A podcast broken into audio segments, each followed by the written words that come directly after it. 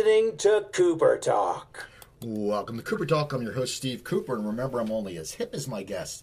And I got to tell you, people, uh, so I went and got my tux this weekend for the big day, and I wasn't sure where I'm going to go. You know, I, I mean, I don't have a choice in what I'm getting because Joanne wanted a dark blue tux that's sort of like a suit. But I, I was going to go to Men's Wearhouse, but I went in there once and I just didn't get, I didn't like the vibe of it. So I go to this other place, and I just it was these older guys and they seemed okay, but it didn't have that feel. And you know, and I plus there it's a smaller store and I like to support small businesses. So I'm driving back from there and I see this little place in a little strip shopping center. So I go in and the guy was a really nice guy and he reminded me of Morrie from Morrie's Wig Shop in Goodfellas. So he sat there and I talked to him. I said, Well, you know, I have to bring back my fiance. And he basically told me I get twenty dollars off if I go online to get a coupon. So of course I'm going to do that. So we go back and we decided to get the tux. But what's funny is he kept trying to be funny and he was really annoying me. And I didn't say anything. And at the end, I tried to be funny and he didn't get my joke because he said, Can I get you anything else? And I said, Well, where do you have the top hats? And I said with a straight face and it like pissed him off. He's like, We don't sell them. I'm like, Dude, I'm joking. So anyway, we're getting married. Uh, we're getting married in September, so we have our tuxes and we're all good. And uh, we have a great show today. We have a gentleman who has, you know, he has, I believe it's six Emmys. I'm excited when I have a person, a guest on with one Emmy. He's got six. He's he's written for some of the most iconic TV shows. And I found out he went to high school in Painesville, which I have a story about Painesville. And my guest is Dan O'Shannon. How you doing, Dan? Good, good, good to good to talk to you. I can't wait to hear the Painesville story. Well, the Painesville story is years ago. I did stand up comedy, and it was probably back in 1990 or 91 and I was co-headlining a show there at a place called Mad Hatter's Comedy Club, and it was this theater, and it was the the the, the owner put us up like in a not even a hotel, like a house that her son also lived in, and it was just so gross that house, and I just remember that one night on stage when I was closing the show, the mic went out, and then another Oh, night, the other night this we were switching back and forth, me and this other guy closing, and I had to follow him one night, and it was this old guy, and he he put like a fake birthmark in his head and did a Gorbachev impression, and the crowd went nuts. That was my dad. Wow, wow. You know what? I I had had many experiences like that. Uh, on the, I did stand up in the early '80s, and I remember uh, the first night. I, I was my 21st. birthday. I've been doing it since I was 19. My 21st birthday. I was a little place in Erie, and this is how long ago this was. I uh, I went up on stage. I did okay, but not great. And um, and you know, I was very hit and miss. When I hit, I really hit. When I missed, I missed. And uh, the guy after me, he was a local, said, "Let me show you how it's done." And yeah, but in a nice way. He tried to be nice, although I just felt it was insulting. And he went on stage, grabbed his groin, and said, "Hey, where's the beef?" And the place went nuts. I I gotta ask you something, And but real quick that was was the first night I drank ever. Oh, Anyway, right. go ahead. was that place called the Split Rock? Do you remember? Uh, no, this is a place called it's called, it was called the Riviera, which is in Erie. It was like in Erie, and it was like uh, uh, this just beat up kind of like a, a you know water damaged place. I just love the fancy name for it, the Riviera, uh, Riviera, the Riviera Supper Club. That's what it was. Uh, uh, I, I, you're not gonna, I, I was only there one night in my life, and it was decades ago, and I remember it quite well. Well, I remember because I played in Erie at a place called the Split Rock. The Split Rock was a bar that they had bands, so the audience is like 25 feet away from you. Like there's like a gap where the dance floor is, Oh. and it was so Yeah, yeah. crazy because they the week before I did uh, Trump's Castle, he had a comedy club, and I did that in Atlantic City. And so I stayed in the hotel. It was very nice. When I got to Erie, they put us up in a converted railroad tracks, like cars that were like a trailer park. And it was like, welcome to Oh, show God. business.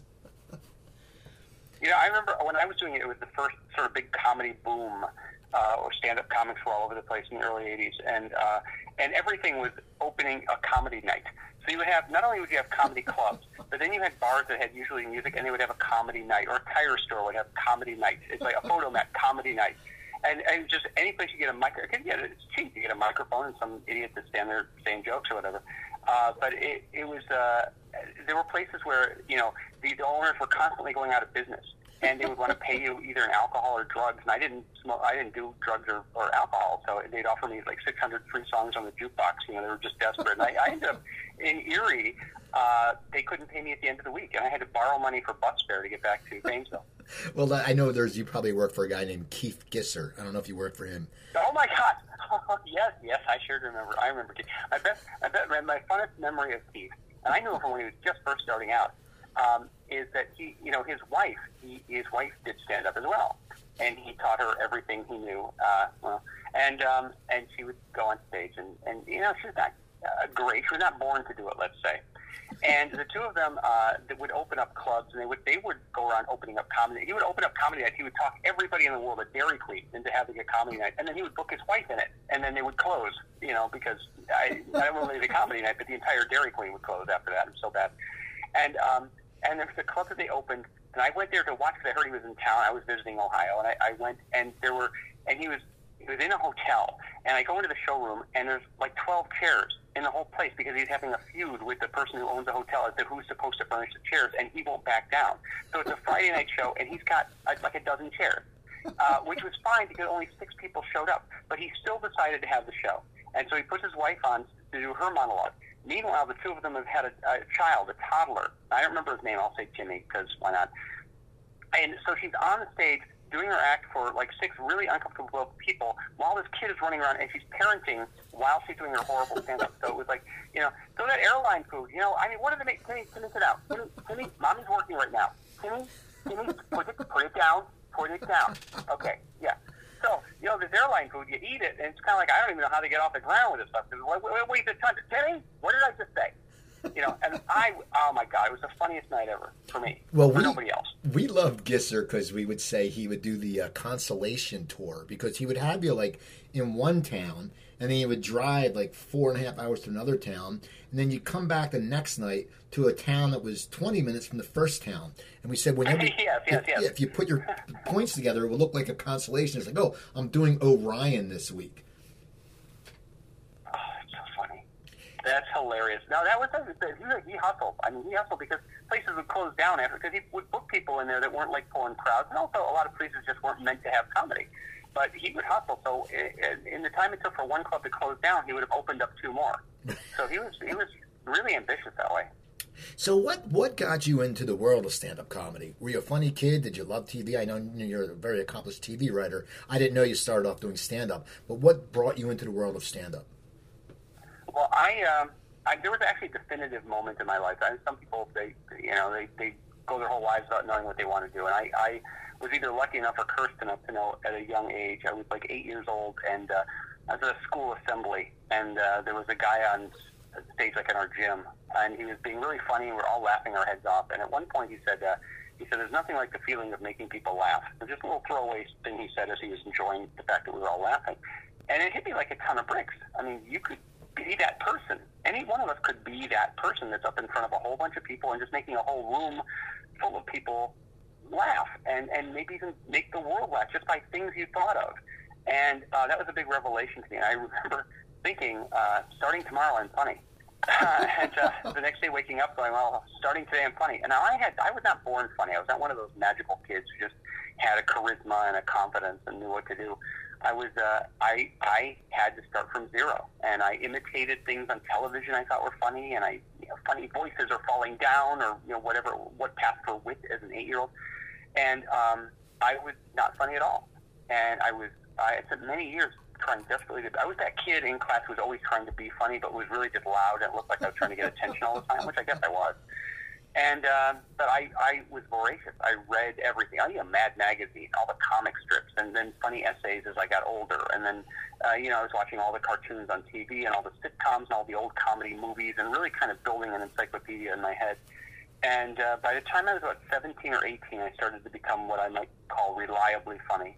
And then uh, at uh, 18, I went on stage. That's when the comedy boom started, and there was a club in Cleveland, and you just had to sign up and do 10 minutes.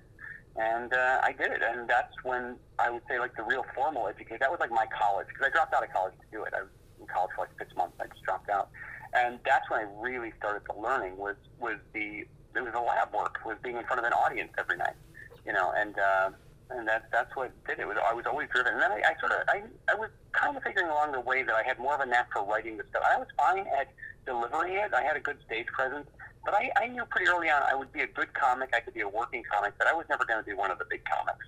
You know, so I was, I was I was at least lucky enough to have a good sense of self assessment that way. So you you feel like you're not going to be, uh, you know, as you said, a star, and you know it, it is true. You know, if there's a lot of us, and I was a good working comic, but I just got tired of being on the road because, like I said, you you play a good gig and then you play a Keith Gisser week, and now, so when do you sit there and decide that you're going to start writing, and do you go straight to L.A.? How did that happen? Well, I, I the thing is, I back then this was before the internet, so it's not like you could go somewhere and Google how do you become a comedy writer and uh, there was no no one had computers at all. And so I I would just ask comics who would come through. I started writing jokes for comics that would come through town, like Bruce Baum or whoever. And um, and but I would always ask, you know how to get into TV writing? And no one seemed to really know. And um, but I, the only way for me to ever find out was to literally go to New York or Los Angeles. And I knew the TV was coming out of Los Angeles. But I would tell people in Ohio I want to write for TV, and and most of them had sort of no idea that there were writers for TV. I mean, people are a lot more savvy about show business than they were in the early '80s. I mean, television, and movies, that was just magic stuff that came from Hollywood. And and I remember I had there was this girl I was dating, and I said I want to go to Los Angeles and maybe write for Johnny Carson. And she said, uh, she said, what do you mean write for Johnny Carson? And I said, well, you know, I'd like write his jokes. I'd write his jokes for him. And and she thought about it. She said, oh, you mean like when he makes jokes, you would take them down like a stenographer? I'm like, no, I would write them before he says them. Well, how do you know what he's going to say? I mean, it was like crazy. It was like a, it was insane, but no one knew, and they thought I was nuts. My parents thought absolutely crazy, but there was no way to know unless I went. So I, I knew a guy, a nice guy who uh, from open mic nights. He said he was going to Los Angeles, and if I wanted, I could sleep on his couch if I ever went out there.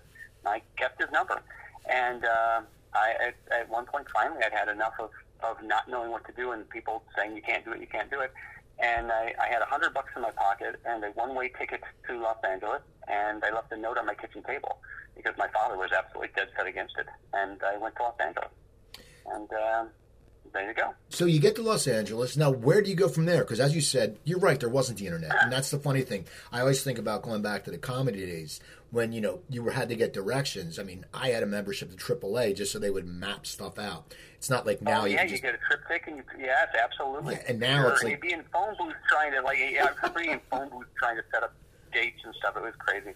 You have to mail your your eight by ten to them in advance and all that. Oh, and your cassette. Um, uh, so I when I came out here, I um, just to make my I, I, I got a job at the uh, uh, at a movie theater, a full time job at a movie theater out here. I don't know if you remember the movie Fast Times at Ridgemont High, but there was a mall there uh, in that movie, and it was at that mall. So it was sort of like Hollywood, but uh, I was uh, working at that movie theater, and at night I would do clubs out here. And I had only done the Midwest by, at that point. I had done, and I had done it for like two or three years. So by that time, I had a pretty good act. and I would go to. Uh, I learned that if you were in a, a city like New York or Los Angeles and you wanted to do stand up, the money is not was not the same. You know, because if you wouldn't do a gig for ten dollars, there was a line of fifty people outside the door who would do it for five dollars. You know, so there was no real money for me to be made, as opposed to the Midwest, where you book a week and you get a few hundred bucks and you'd be fine. But uh, so I would go to open mic nights out here, pretending I'd never been on stage before for the cash prize. So I'd get fifty bucks here and seventy-five bucks there, or whatever. Um, and I met a comedian, uh, a, a woman named Karen Haber, and she told she introduced me to a writer named Marc Sotkin, who was writing for uh, Charles in Charge. He was the first TV writer I ever met, and he told me how you write a spec script or a sample script. You pick a TV show that you like, and you write an episode of it, and then you get that to agents and stuff. I, I mean, it- it's not like an episode they're going to produce. You write it as a sample. Like if I was going to write an episode of, let's say, Cheers was big at the time. This is what it would. This is what the script would be like, and you'd get it to agents, and agents would go, "Wow, you really caught the voices. You told a good story. There's funny jokes. I'll I'll show this to other showrunners, and maybe someone will hire you." And that's kind of how it works. And so I took a bus into Hollywood, and for five dollars, I bought a uh, a script. They sold souvenir scripts uh, to tourists, and I bought an episode of Cheers. Actually, this was 1984, and uh, studied this thing from front to back. I'd never seen a script before, and I borrowed a manual typewriter on which the space key did not always work. So after every word, I had to manually advance the carriage, and I tapped out my first spec script, uh, an episode of Cheers. And I remember holding script pages to, against the window and putting my typing paper over that so the light would shine through and I could mark where the margins had to be because I wanted it to look really professional. Now, again, no computer programs to tell you where to put the margins and stuff. So I tapped out my script. The, the, the Marc Sotkin told me what I did right, what I did wrong. I typed it again, and I typed another script, and then he showed his boss. So lucky. My timing was just right, and it was just the right time for me. Now, So um, that's how it happened. what was the first staff job you had? It was on a TV show called It's a Living. It was a syndicated show. It had actually started in the late 70s and went away for a while, and then they brought it in, uh, brought it back in, I think, 85. Yeah, that's when I was on. 85 as a first-run syndicated show. It had Ann Jillian in it, and it started, it was about a bunch of uh, uh, waitresses at this high-end restaurant at the top of a building in Los Angeles. And that was my first staff job, and I was there for a year, and then, uh, and then this show and that show and that show and this show, and uh, teamed up for a while with another writer from Cleveland uh, named Tom Anderson. And he and I were a writing team for about four years, and then uh, then we each sort of began writing uh, separately again, um, and uh, from there to here.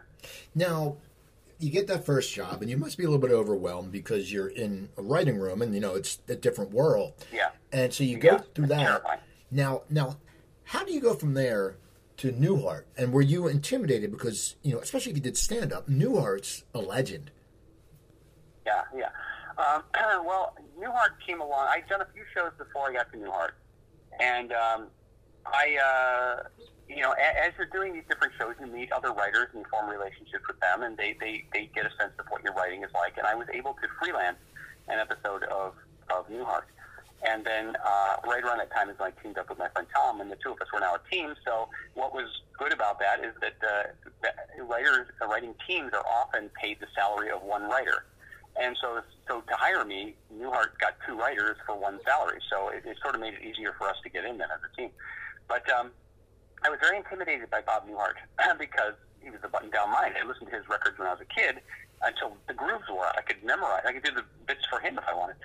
And the truth is, I didn't speak to him the entire year until the last day of the show, until the last day of the, of the season. And I introduced myself, and I'd seen him every day at rehearsals. And I would just stood in the back, and and I wrote a lot of stuff for him. I wrote like six episodes with Tom, and uh, and rewrote a lot of other stuff. And uh, but but didn't have the nerve to introduce uh, ourselves to him until uh, our last day, and he was really nice. And then there was the whole thing with the the, the finale of the show because that was and there was a, a bit of a misunderstanding with that. Uh, that I don't know. It's a bit of a story. I don't know if it's worth telling. um, but uh, you know, he, he, I I came up with the idea that uh, Bob Newhart wakes up with Suzanne Pleshette from the first series, and I came in. I told the writers. The writers said, "Yes, let's do it," and then we did it. And then Bob Newhart said that his wife thought of it. And so, uh, and, and I believe that his wife had thought of it at some point. I really do, and told him. And then that was it. And then I came in separately with the idea, and then we did the idea. Because at the wrap party, Bob Newhart went to the executive producers and said, "That's the time my wife thought of it." And they're like, "What are you talking about?" And then he came up to them again at the end of the wrap party and said, "I said my wife thought of this, right?" And they said, "Yeah," thinking he meant a few hours earlier. Next night, he's on Carson saying, well, my, "It's my wife's idea." So now that's spread around. That's comment, kind of, you know, the, the legend that the Bob Newhart's wife thought of the final episode of Newhart, but it was me. It was me as, it was me as well. Right. Put it that way. So now you know you're you're on Newhart. It's a great ending. Everyone's talking about it. Did that make you it easier for you to transition to Cheers? Because I believe you got the Cheers in like the eighth or ninth season.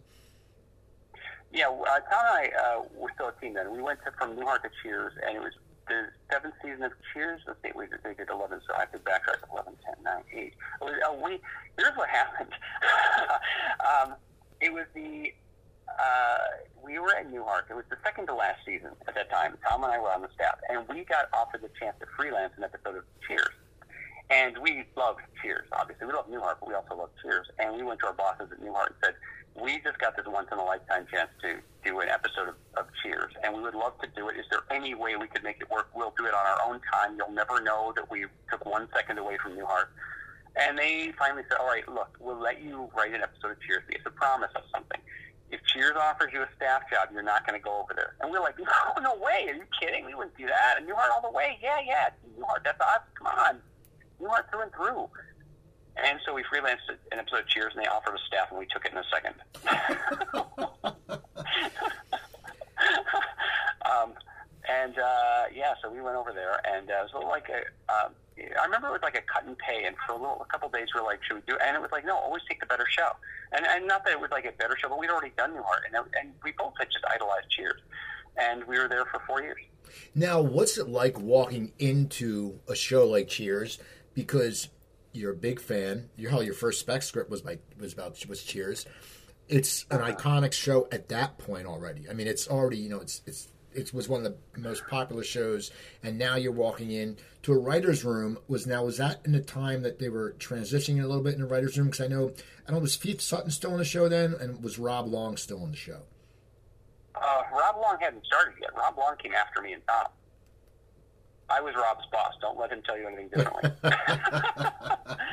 um, Steve Sutton was still on the show, um, and he would be for another two or three years while we were there. Um, but um, yeah, it was. It, you know, here's a, the lucky thing regarding that is that I had Tom. So we were a team. So it would have been a lot more terrifying if it had just been me by myself walking into this room of like Emmy-winning writers. Uh, I mean, we had some classic writers from MASH and Mary Tyler Moore, and you know, people who'd done TV that I just worshipped. And fortunately, I had Tom there, so we could kind of like you know joke each other's nerves away a little bit, and uh, and and that helped a lot. But it is it is terrifying. Now, when Tom and I teamed up, in order to have ourselves taken seriously as a team, I mean, you don't just call Hollywood and say, "Hey, I'm part of a team now." The two of us had to write a spec script that represented what we could do, and we wrote an episode of Cheers, which had uh, Cliff on Jeopardy, and so um, so we once we were on staff at Cheers, at some point, I think our second year in, maybe the first, someone said, "Hey, what was that spec script you guys wrote?" And they looked at it again, and they said, "Let's do let's do this episode. Let's make a few changes, and we'll blah blah blah blah." So we ended up doing an episode where Cliff was on Jeopardy, and then the B story that we had in our our spec script became a different episode. So not only did we get our spec script done at Cheers, we actually had both stories turned into two episodes of Cheers. So we were quite pleased with ourselves about that. But but you know, here's, uh, sometimes like. Uh, like in Santa Barbara, they do this thing where they, they'll have like a writers' weekend, and they have different writers go up and they teach. They'll do like a ninety-minute seminar on some aspect of writing or getting into show business in some way, and and you can pick the, your own topic. And I noticed that all of them were about how to get into the writers' room, on what you do, how you write that script, how you get the agent, how you blah blah blah, how you construct a story. But there was nothing about what you do once you get in the writers' room because there is a certain way to act and not act in a writer's room. And there are pitfalls that people fall into, and they can screw their own careers by making dumb mistakes.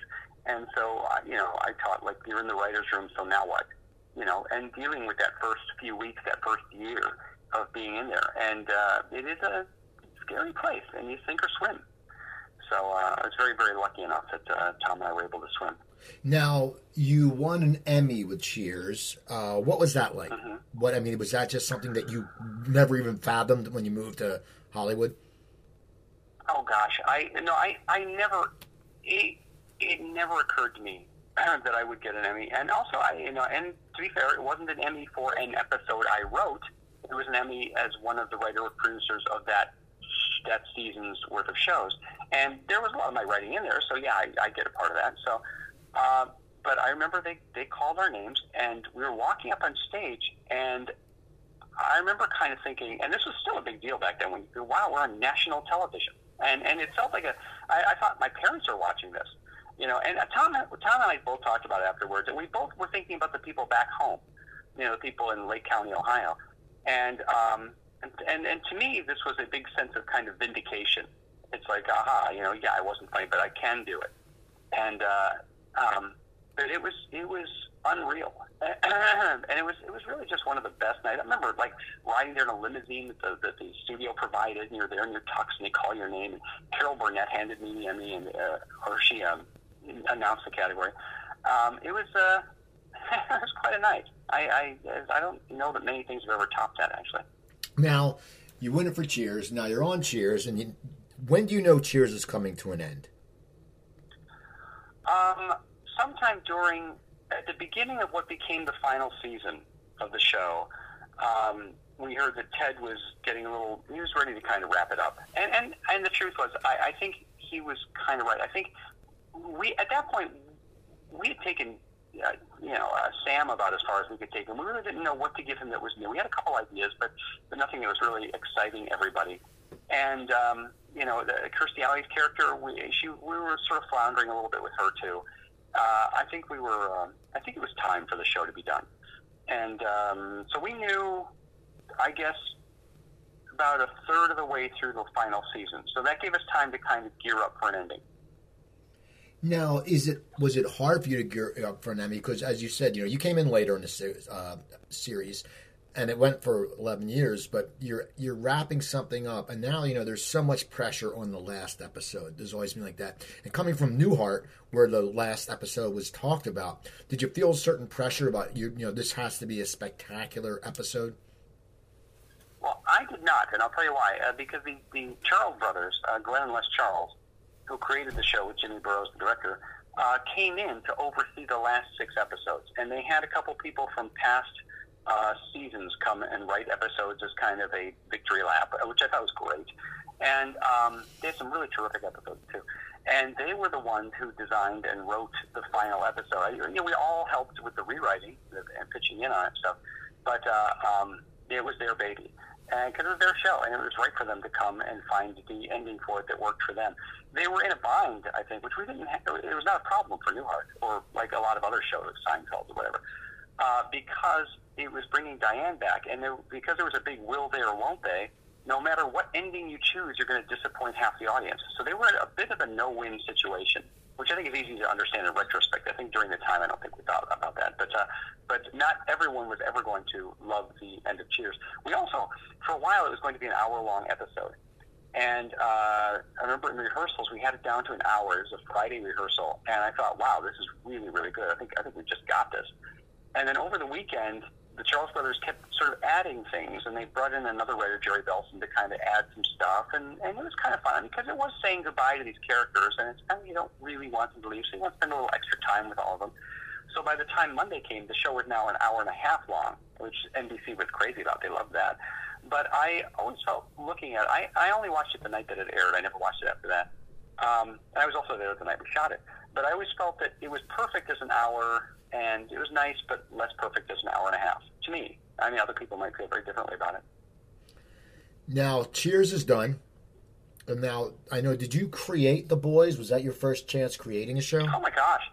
Uh, yeah, yeah. I wrote that uh, toward the end of Cheers, and I wrote it to see if I could write a pilot. And uh, yeah, that's a thing that came and went. I think it would bore every listener you have, but it was a, it was a fun experiment. It was probably just six episodes in the middle of summer.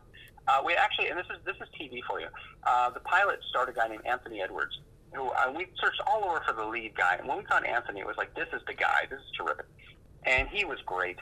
And then it was at CBS, and the head of CBS said, "We love this pilot. We'll pick up six episodes and do it in the summer."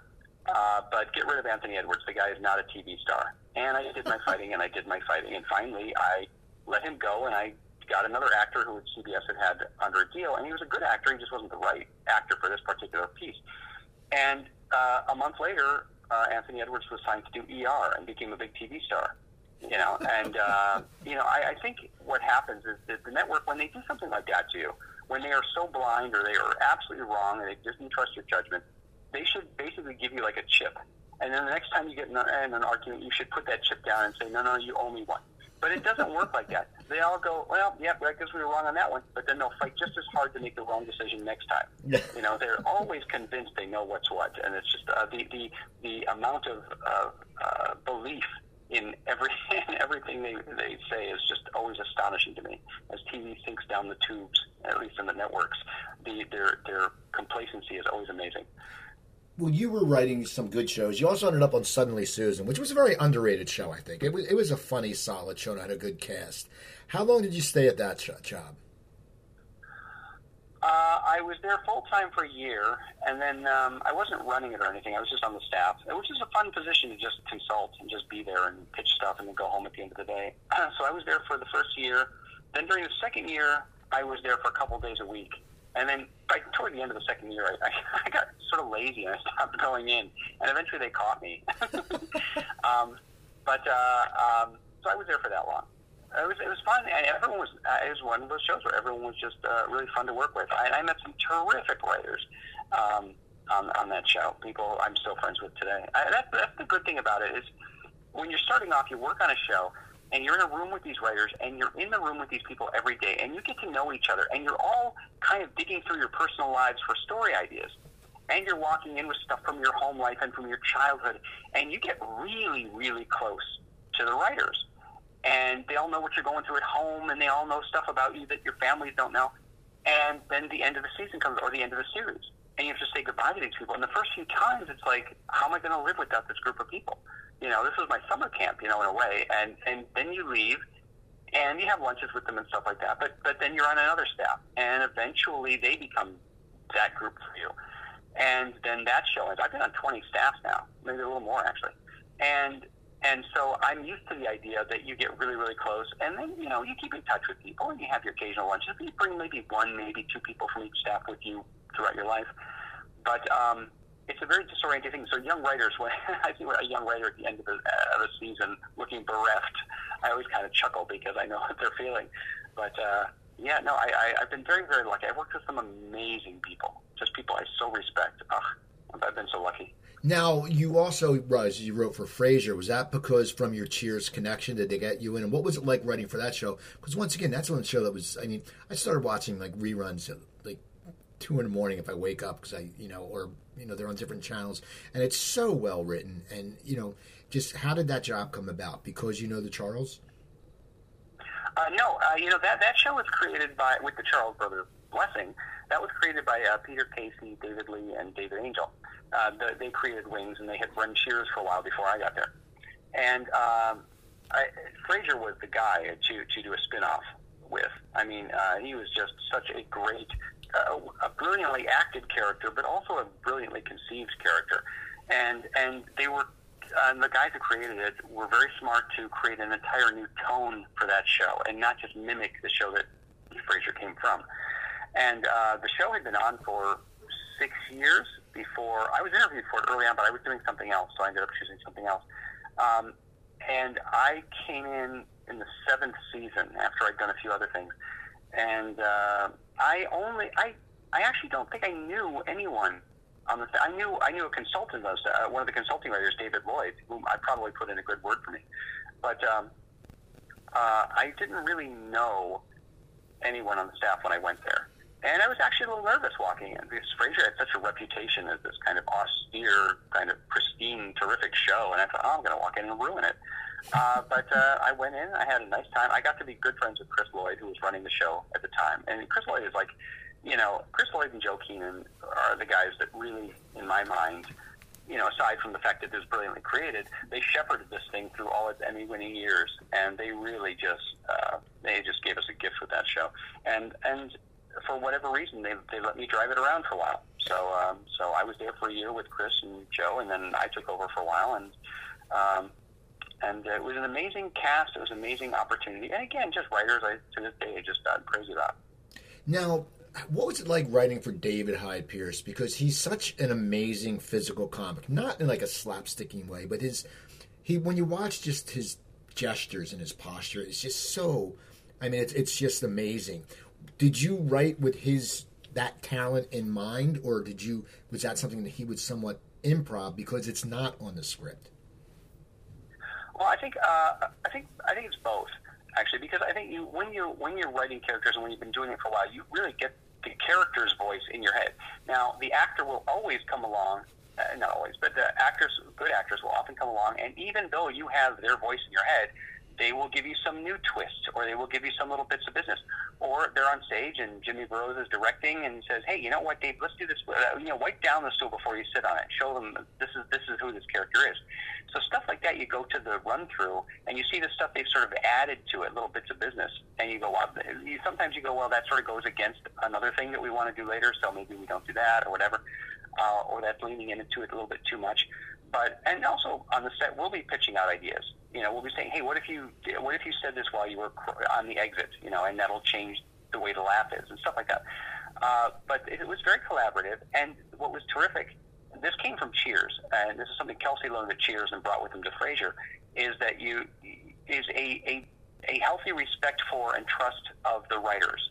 You know, uh, and yeah, sometimes we would turn in scripts that would just bomb, but they trusted that we'd fix it you know, and we would eventually, hopefully, fix. It. Now we had episodes that just didn't work. I mean, eh, there's 250 some odd episodes of Frasier out there, and there are some episodes that just just just don't work, and some of those are mine, I'm afraid.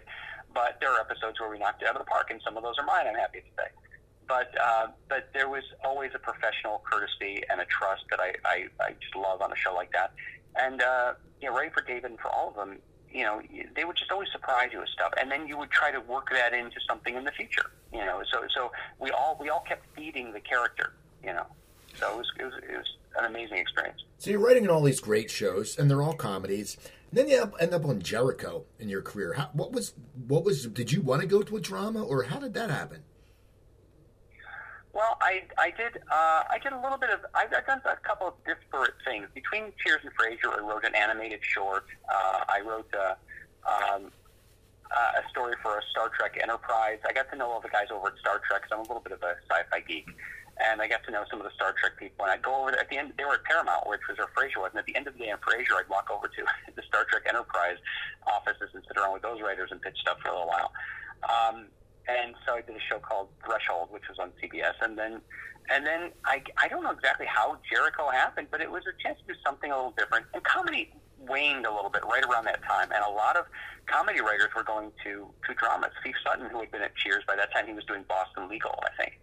Um, and so, and some of us could make the transition, and it was harder for other writers. Like, if you're a comedy writer and you're good you know, with the comedy, but you're also good with story and character motivation and structure and, and you know, you know that that kind of thing. Then you're going to be fine in drama because it follows. They follow all the same dramatic rules of narrative.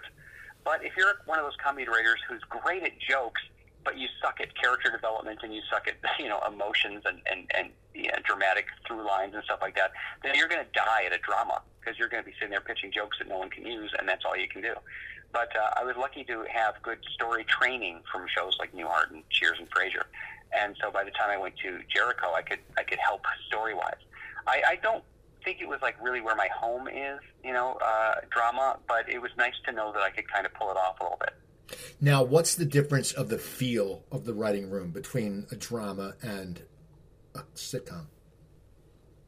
Uh, well, in in the drama room, it, it can still be fun and funny, but it doesn't seem like everyone's life goal to top everyone else's joke all the time. so um, uh, it was actually a little easier in some ways that way. Um, still, you get into your arguments about story, and uh, it, it was actually very similar in some ways. And I, I met and I met some wonderful people over at Jericho. People I, I people now that I'm thinking of it, who I should give a call to. It's been a long time, but um, it, it really wasn't that different. You see, at the end of the day, you want to tell a story.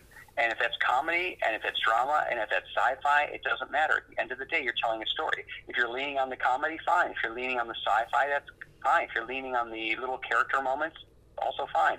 You want to tell a story. And you are a bunch of people in a room with that goal of telling a story. And so, no matter what the genre is, a lot of your day is kind of shaped the same. Now, if you leave Jericho, do you decide when you would leave that to just go back into the comedy world, or did you play your cards? What were you What were you feeling?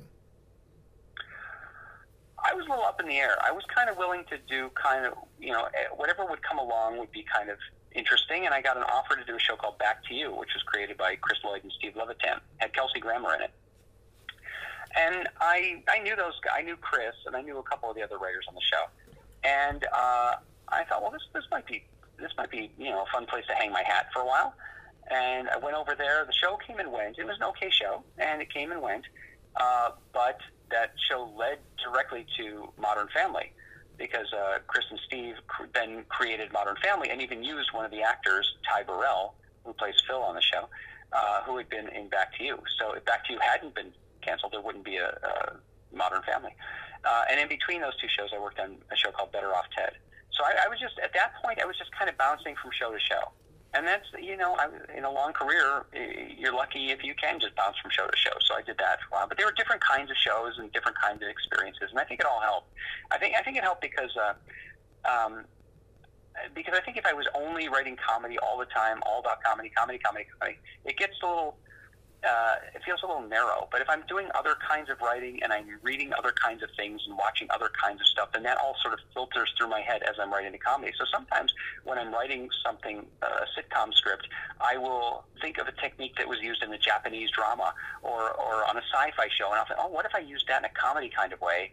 And it makes the comedy a little richer. I'm not just repeating comedy I watched when I was a kid, you know, when sitcoms were on you know and so i always encourage comedy writers to absorb everything and then when they funnel it through their you know comedy funnel or whatever do we have comedy funnels?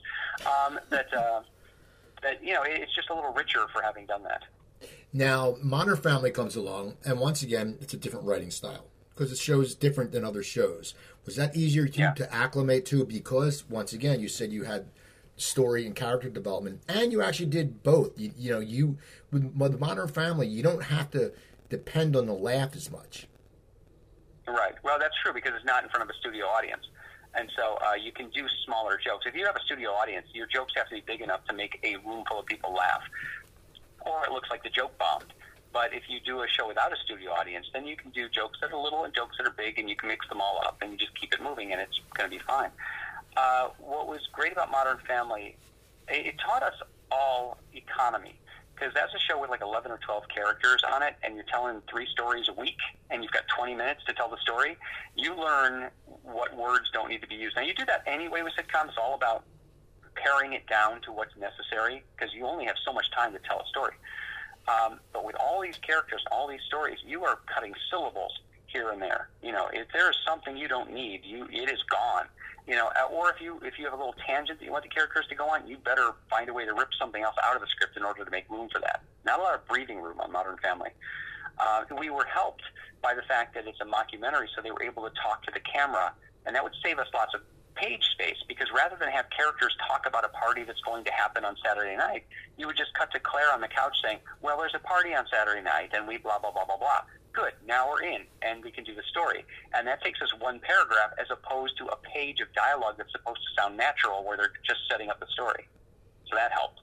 But um, economy was what really what we learned on that show. Well, now the show becomes a hit, and you start winning Emmys. What was that like when you just when you were probably the favorites to win the Emmys when you did it, or were you the dark horse? Do you know in the beginning? Yeah, uh, well, well I, I had never been on a hit show that was a hit right from the beginning. I, I joined Cheers after it had become what it was, and I joined Frasier well into the run. This was the first time I'd been on a show that was just out of the gate. In fact, Cheers and Frasier, Cheers wasn't a hit at all uh, out of the gate. This was like a phenomenon for a while. I mean, it was like it was like it was a little bit like Friends was at the beginning. Um, you could. Uh, when Modern Family came along, and they were on every magazine cover, and it was just it was the flavor of that moment. And so we were in the eye of this hurricane, and it was incredible. And uh, when we went to the Emmys, we thought it was between us and Glee was the other show that was big at that moment. And uh, and I was very pleased that Ted Danson, uh, of all people, uh, actually announced our category. And so the last time I had won an Emmy, it had been with Ted on stage, and here he was giving me another one for 20 years later. Uh, so that was a, that was a nice moment, and uh, we were all thrilled. We were like we were on this crazy ride those first five years, and uh, Oh yeah, we were just uh, the, the, the we were the, the it girl for a little while. It was it was nice. Now, how was it writing for Ed O'Neill? Because I mean, he had he had an iconic character in in Married with Children, but Al Bundy was different than his character here. But his timing, you know.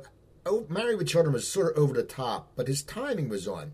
Does that make it easier for you as a writer? Because one, people know that his time is good, but two, also it might make it harder because people might still think of him as Al Bundy. Well, what's uh, great about Ed is that I mean, some some actors are really good at doing one thing, and then they find their perfect role, and then they basically repeat that role for the rest of their lives.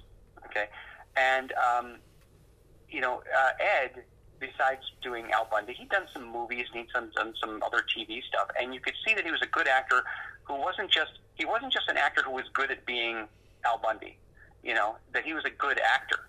And so he came in and he gave it a weight and an energy and this curmudgeonliness, and it's a, a whole different and much more grounded character than Al Bundy. And I, I, by the way, he was great in Married with Children, but he's the kind of actor that could be great doing a bunch of different kinds of things.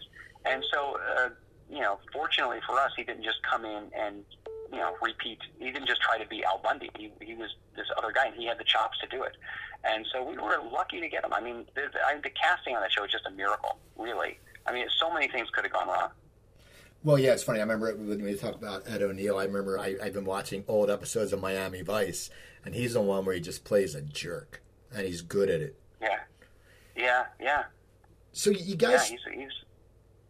you guys start winning the Emmys, and Emmy now. Now, does it get a little bit tiresome when you when you sit there and you go to the Emmys and you're like, eh, I think we're going to win, or are you still did you still have that energy every time you do it because it's just a great accomplishment? Um, well, I'll tell you what, it gets tiresome for everyone else. Uh, and I, I, I know this from like somebody who was at Frasier during the first, the Frasier won Emmys its first five years for best sitcom, uh, which is exactly tied with Modern Family. And in that fifth year, when Frasier was announced, uh, people who were there uh, on the writing staff of Frasier told me you could hear a couple groans in the audience, like "Oh, this again." and I, I suspect that it was probably the same when when Modern Family won its fifth Emmy. Um, but I, we were never confident. I, I, I mean, so, I'll say, I can't speak for everybody. I was never confident. I know some of the other writers weren't confident. One or two of them kind of walked around thinking, "Oh yeah, we got this," and I was always amazed at those people. I was like, "What?" Um, but we were, by and large, we were not ever sure that it was going to happen. You know, and and um, I think that's good. I think that's actually good. I think it's good for us as writers not to be so complacent that we assume we're just going to win an Emmy every time we put pen to paper. You know, uh, but uh, I was I was happily surprised every time. Now, where do you keep your Emmys? Because there's six of them. Uh, yeah. Um, I wish I had a fun joke answer for that on my dashboard. No, uh, they're in. Uh, I, I I live in Los Angeles, but I also live in Ohio more and more, and I have a place where I grew up, and I, I do love the area, and so I have a condo in a, in Lakewood, Ohio, and uh, you know I I won Emmys and a bunch of other things. I'm not going to go into blah blah blah. And uh, the Emmys were always out, but all the other sort of trophies were all like in a cabinet because I didn't want them all out over the place. Because one, it looked like a little bit of a shrine to myself, and two, I just thought I, I don't want to. I don't want to get smug, you know. So, um, so I moved a lot of stuff into this condo in, in Ohio, and I thought, well, you know what? I, I did all the. I went to Los Angeles. I did all this work. I'm going to put them up. So I do have one room in this place in Ohio where I, I've got all the trophies and the show memorabilia and stuff like that, um, and that's there and so I see that when I'm in Ohio, but I don't have that out here. Now, you left Modern Family because you were courted by another network, or how was that? And was it hard to leave? Um, you know, it was about time for me to leave. I've been there five years, and um, I I was starting to repeat myself. I know creatively. I think I was starting to write things I felt like I'd written before. And uh, also, I, you know, there was, and I got an offer to to work at CBS for a nice nice raise, and I thought, oh, that might be fun to try something different. Yeah, I felt like I said what I had to say, and and it was time to make room for somebody else who had new ideas and keep that keep that show's blood alive. And um, so I, I'm still good friends with with everyone who was there. At least I, I would like to think so. Maybe there's somebody doing a podcast right now saying the opposite. but uh, I but I I love them. Um, but uh, yeah, so I so I went away and uh, did some other stuff for a while and bounced around, and here we are today. Now, when you said you know you got a raise from CBS, was it to develop shows, or were you coming straight onto a show, or what happens, and how does that uh? Both, both. It was a deal that encompassed both. So I helped out on the the Matthew Perry reboot of The Odd Couple, and I helped out on a show called Superior Donuts. And meanwhile, I did a couple pilots for them, and uh, I did a, a few pilots for them. There was one I just thought, oh, this is really going to go. This is good, and uh, and everyone at the network just loved it. It was, uh, it was I, and I rarely say, "Hey, I did this great piece of work," but this isn't even fully created. But it was, it was really well done, and everyone at CBS loved it. And then Kevin James called CBS and said, "I want to do another sitcom," and then I was gone because they had to make room for that. So, uh, they basically that's the story. Um, but um, so I was there at CBS for four years, and then it was, uh, it was time to say goodbye. So, you know, you've also written two books. What made you decide to write books? Oh, well, um, the first one was a, textbook about comedy theory, and that had been kind of swimming around my head. Actually, that, that book to me is like full circle of my life because when I was eight, I wanted to know what was funny and why people laughed at this and how could I do it and all that other stuff. And And then I got older and started doing it. I learned and I learned and I learned and I observed and I observed and I tinkered and I experimented. I'm very analytical. And um, I had years and years of TV shows and studio audiences and rewrites and changes, and I, learned a lot. And then I, I met some people who were in academia who were, uh, introduced me to the study of comedy theory. And every time I would look at a study someone done had done, I would go, "Well, this doesn't make sense because they're saying they're assuming that all comedy is blah, but I can show you an example." And, and then at one point I thought, "Well, why am if I I'm, I'm putting everyone down who wants to study this, but if if someone asked me, how would I how would I kind of define comedy and comedy theory and what what makes something funny versus not funny, what would I do? And I started kind of sketching out a couple of thoughts about what that would look like to me. And then over the next eight years, I became deep. I got deeper and deeper into it. It took me eight years to kind of write what I consider a full book about it. And I, I, I go back and do a second edition now. I think I over-explained some things and under-explained others, but I, I got it basically. I think, and created kind of a landscape of, of, of how humor works in the human mind, and um, and it's very thorough, and it's uh, I think an approach no one else has done, and um, I'm quite. And I, you know that's one thing I might do when I'm done with all this writing is go back and teach comedy theory. I, I would actually teach like a two semester thing, like comedy theory and then like applied comedy. So understanding the nature of how comedy works and then how to create comedy. So I would do sort of a two pronged thing. I think. Now, your other book, Adventures of Mrs. Jesus, wh- where where did that come from, and were you happy when you finished writing it? that came from a nervous breakdown I was having while I was on Modern Family. Um, I was my marriage was falling apart, and I was miserable, and uh, I was taking antidepressants, and, and so my brain was starting to get a little fuzzy. And God bless those people on Modern Family, my the, my, the other writers, because they could see that I was kind of lagging, and they kind of picked up the slack for me a little bit. And we're all supportive of me, and they, it's, it's, it's that thing I told you, you get really close to your writers, and. Um, and uh, I one day I drew this picture on the back of my uh, my script, and it was uh, forgive me out there. It was Jesus on a cross, and uh, there's a woman standing at the base of the cross, and she says to him, "Are you even going to ask me about my day?" And I called it the Adventures of Mrs. Jesus, and uh, we all kind of laughed at it. And that night I thought, well, I'm going to put this on Facebook. Uh, but I didn't feel like drawing it again, so I, I just I just clipped out some some images from, from some old Renaissance paintings, and I put a word balloon in it and put it out there. And half the people loved it, and half the people hated it. And I did it the next night. I did another one and another one, and then and it it, it, it grew. And my mom unfriended me on Facebook, which was the second saddest thing after the fact that she had actually been my Facebook friend. And I uh, I um and and as I did it, you know, the characters started to flesh out a little to me, and and I started coming up with themes that would run through, and uh, I deepened it, and I came up with rules for it, like, oh, Jesus can only speak in this font, and if I need this character, this will be how this character presented, blah blah. And then I learned a little more about cinematography because it's like, at what point in the frame do you go close up? Even though I was using the same clip art over and over and over, psychologically, sometimes you want to get in for a close up, you know. And I have one character who's on a cross, so he's twice as high as everyone else. So how do I keep fitting them in the frame together in way that's satisfying. So it was a very interesting experiment for me. Um, and after about 100 episodes, 100 episodes, 100, God, 100 uh, cartoons, because um, I was doing like every day for a while. And uh, HarperCollins said, uh, some, I, I, one of my agents had gotten it over to HarperCollins and said, if you do 50 more that have not been on the internet, we'll make it a book. So that gave me a chance to round it out. I came up with basically a finale for it and I figured out what all the where I wanted to get to and what I wanted to say with it. And where you come to at the end is actually very surprising considering where it all started. But um, but then I was done with that, and that was out. And the funnest part to me about the Adventures of Mrs. Jesus. And I haven't gone back and looked at it actually. Is reading the reviews on Amazon because if you want, oh my God, read the reviews on Amazon because what'll happen is there'll be like a group of Christians, somebody will find it, and then they get everyone in the group to write a slam on Amazon, and so they all sound vaguely the same. But you know, a lot of a lot of the same stuff over. You're a coward, and I dare you to write a book about Mrs. Mohammed. And I'm like, first of all, I don't know anything about Mohammed. Second of all, I think it would kill me if I did that. So yeah, yeah, I'm a coward. I don't want to die. You know. Um, uh, and you're going to go to hell. All these Christians saying the worst things about me, by the way. I, stuff you should never say about another human being. But it goes on. It's relentless, but hilarious. I love it. Now, also, you've you've had such a great career, but you've also been uh, nominated for a, an Academy Award. You've done two animated shorts. How did animated you get, shorts. How did you get into that? Was that something that you know, because you said when you were a kid you used to watch a lot of cartoons and read books and comic strips. Did that put a subliminally in your mind that you would one day do that? Uh, you know, yeah, I would say absolutely. Uh, I also drew a lot. For a while in my life, I wanted to be a cartoonist. Uh, um, but uh, I, um, the first time I was at Disney, it was right after I'd done Cheers, and I was at Disney for a little while, a little deal there. And uh, their animation department wanted to do a series of direct-to-home video uh, cartoons that were like, uh, you know, funny versions of fairy tales and they had a list of fairy tales, and they decided to go outside their usual writers and, and approach other people. And I and they went to me and they said, you know, you do TV sitcoms, but would you consider doing one of these things?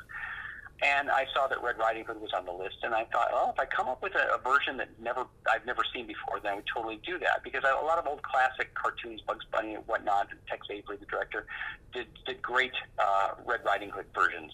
And then I, in my car, one popped into my head, uh, fully formed. And I went back to them and I said, what about this? And they liked it and I wrote it out. And then we had a great director named Steve Moore and he put this whole thing together and, and it got shown in some festivals. And then instead of going direct to home video, you know, got nominated for an Oscar. We did not win, but we were nominated. And, uh, so I got to go to the Oscars. That was fun.